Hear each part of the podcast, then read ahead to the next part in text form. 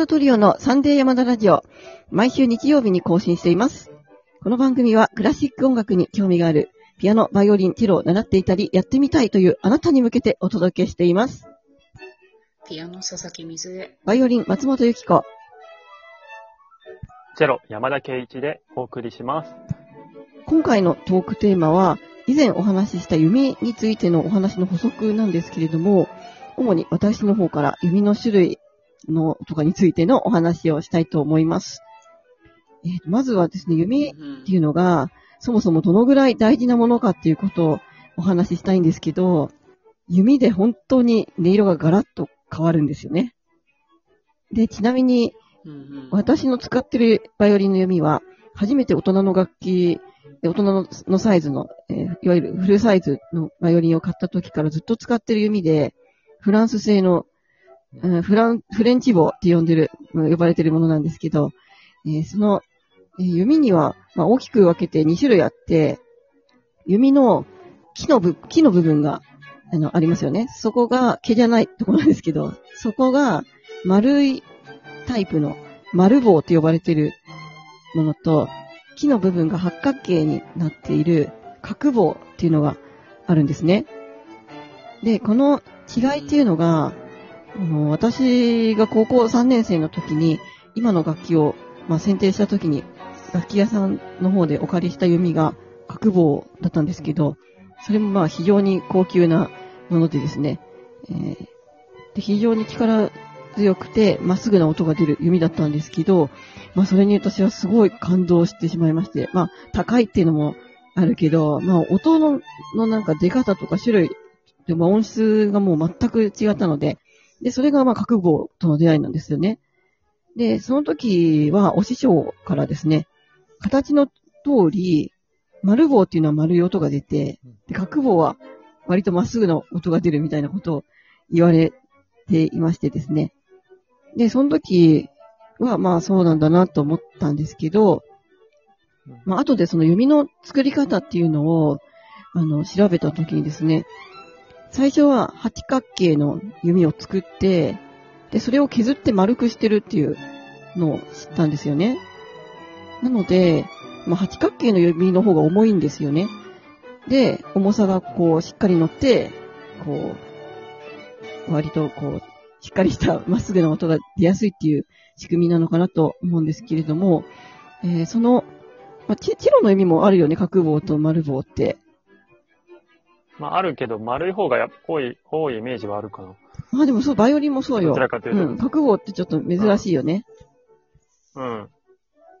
で、その、私の愛用してる弓なんですけど、後で工房で重さ測ってもらったら、一般的な弓がだいたい 60g ぐらいって言われてるんですけど、私の弓は50何グラムしかなくて、すごい軽い弓なんですよね。うんで、まあだから、まあ普段すごい軽い弓使ってるので、まあその角棒を引いた時との差は歴然と出たわけなんですけれども、あとは、まあ、これはちょっと豆知識っていうか、激安の弓っていうのはもうほぼ丸棒で角棒っていうのはないんですよね。角棒の超安い弓っていうのはこのように存在しないと思います。で、っていうのは、まあ、ある一定の価格帯が角棒っていうことになってて、逆にこう何千万円とか、もう家が建っちゃうみたいな金額の角棒っていうのはないんですよね。まあでも何百万円とかっていうのはあるんですけど、あの何千万っていうのはもうないと思っていいと思います。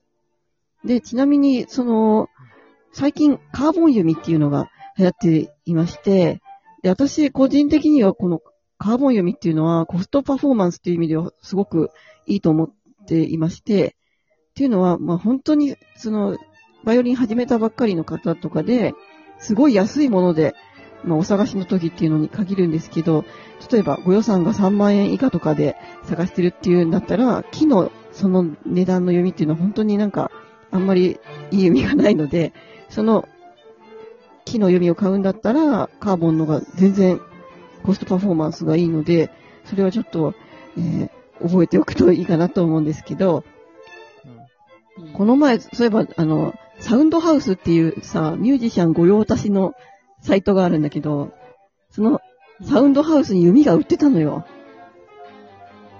えそうバイオリンのいくらで？それがね、1400円ぐらいでね、あの、一応、生意気にもね、角棒と丸棒があったの。だからさっきか高い、超安い何？角棒はないって言ったんだけど、すいません、サウンドハウスに売ってます。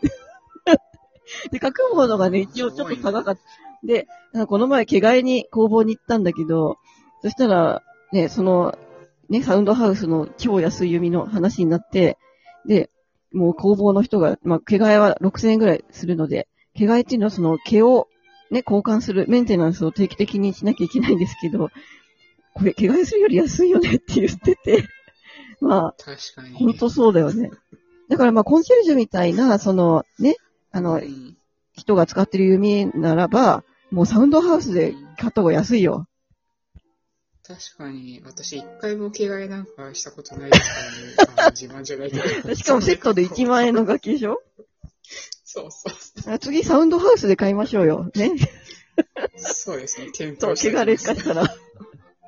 うん、もう劣化はしております。はい。で、その、ね、弓を選ぶときっていうのは、まあ、重さだけじゃなくて、まあ、バランスとか他にも大事な要素がたくさんあるので、実際にいろんな曲を、まあ、演奏してみて、弾きやすいし、いい音が出るっていうのを選ぶといいと思います。で、なんか、ちなみにそのチェロの弓っていうのは、重さはどのぐらいなんですかね？まあ、70から80って言うけど、まあ、80が多いかな？うん、?80 グラム？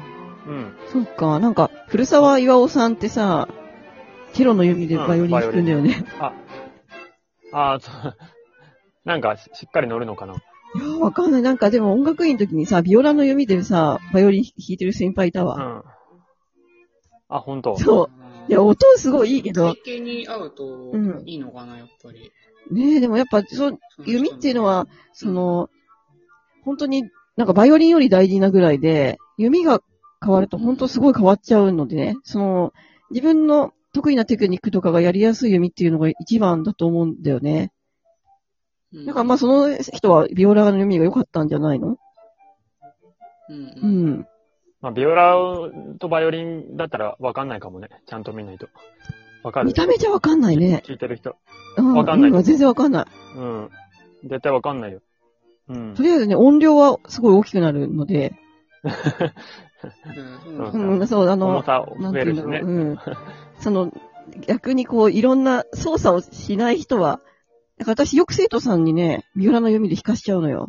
音量出ない子にね、えビオラの弓ちょっとやってみてくださいって言って、その、で、そうするともうすごい音量が倍ぐらいになるので、あ、こんなに音が出るんだ、私の楽器みたいにね、言うんだけど、その、まあそういう時にっていうのはあるけど、まあ、その、もう、バイオリンやって長い人っていうのはもう自分の弾き方っていうのがあると思うので、そういう人がまあ、ね、やる場合は自分の得意なテクニックが逆にやりにくくなる場合があるのでね、ビオラの弓でやると。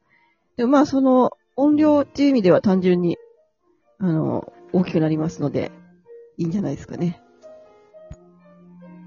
うんうんで山田はカーボン弓はややったことある？カーボン弓は弾いたことあるけど、あの、使使ってはないかな。やっぱり軽いのかな？やっぱチェロのも。なんか、軽い。あの、バイオリンの場合はね、あの、10グラムぐらい軽いんだよね。うん、同じぐらい軽いんじゃないかあな。あ、やっぱそうなんだ。うん、軽いのは間違いないです。なんかカーボンだとさ、すごい硬いからさ、なんか弓さ、弾いてて曲がっちゃうことあるじゃん。あ、曲がるっていうのは？その、なんか圧力をさ、片方にかけて、ああまあ、弓傾けて弾いたりして、傾いちゃっ弓がた、しなると？そうそう、場合に、その、なんだ、うん。よくせ生徒さんでありがちなのは、こう毛をこう倒して弾いてて、奥側だけで弾いてて、うん奥側っていうか、なんだ？で、まあまあ、指板側そうそうそうで、そうすると、まあ、あの、それで圧力かけちゃったりすると、こう、カーブしうんちゃうっていう。わかるわかる。手前に、あれか。それでも、い弓があんまりいいいい弓じゃないからしなるんじゃないの？ああ、そうなのかな？でも私ね、なんか弾き方が悪い時よく曲がってて、で、工房行って、その都度直してもらってたんだけど、あの、まあ、音楽院の、まあ、上級生になってからはなかったけど、ね、1、2年の時とか受験生の時とかすごかったね。いつも曲がって怒られてね、先生に。で、うん毛も絶対半分から 減ってくみたいな、奥側からね。でな、るほど。そうそう。で、なんか、結構そういう癖がついちゃってる人ってか、傾けて、なおかつ圧力かけて弾いちゃってる人は曲がりやすいんですけど、そういう時に多分、木の弓だと直せるんだけど、カーボンって直せるのかなと思って、それだけがね、ちょっと疑問そうなんだ。うん、硬い、すごい強度が強いから、そもそも曲がんないのかな、うんどうなんだろどうなんだろう？ばチェロはさ、ほら、バイオリンより短いから、う。うんうん。多分バイオリンよりしならないんじゃない？ああ、わかんないけど。わかんないけどね。で、チェロでもしなる場合あるけど、でもほら、その、指板側にね、せ傾けるっていうのは、チェロは、チェロもやるし、やるし、うんてか、ていうか全部つけないじゃんけよ。だから、あの、寝せすぎたらいけないけど、なんかその寝せすぎてしなるとかっていうよりも、いう、まあ技術の問題よりも、曲がる弓は曲がるじゃん。まあそうね、それもあるよね。うん。だから、安っちい弓は、ほら、竿がしっかりしてないから、うんうん。強度がもう。ある程度のそもそも弓以上じゃないと、うん、や、うん、細く、細いとか、太いとかもあるのかもしれないけど。う。。うんそうだね。あ、大変もうお話ししすぎちゃってですね、お便りを、えー読み忘れてしまいましてですね。えちょっとお便りだけ別の回で読みます。ということで、えー本日も聞いてくださってありがとうございました。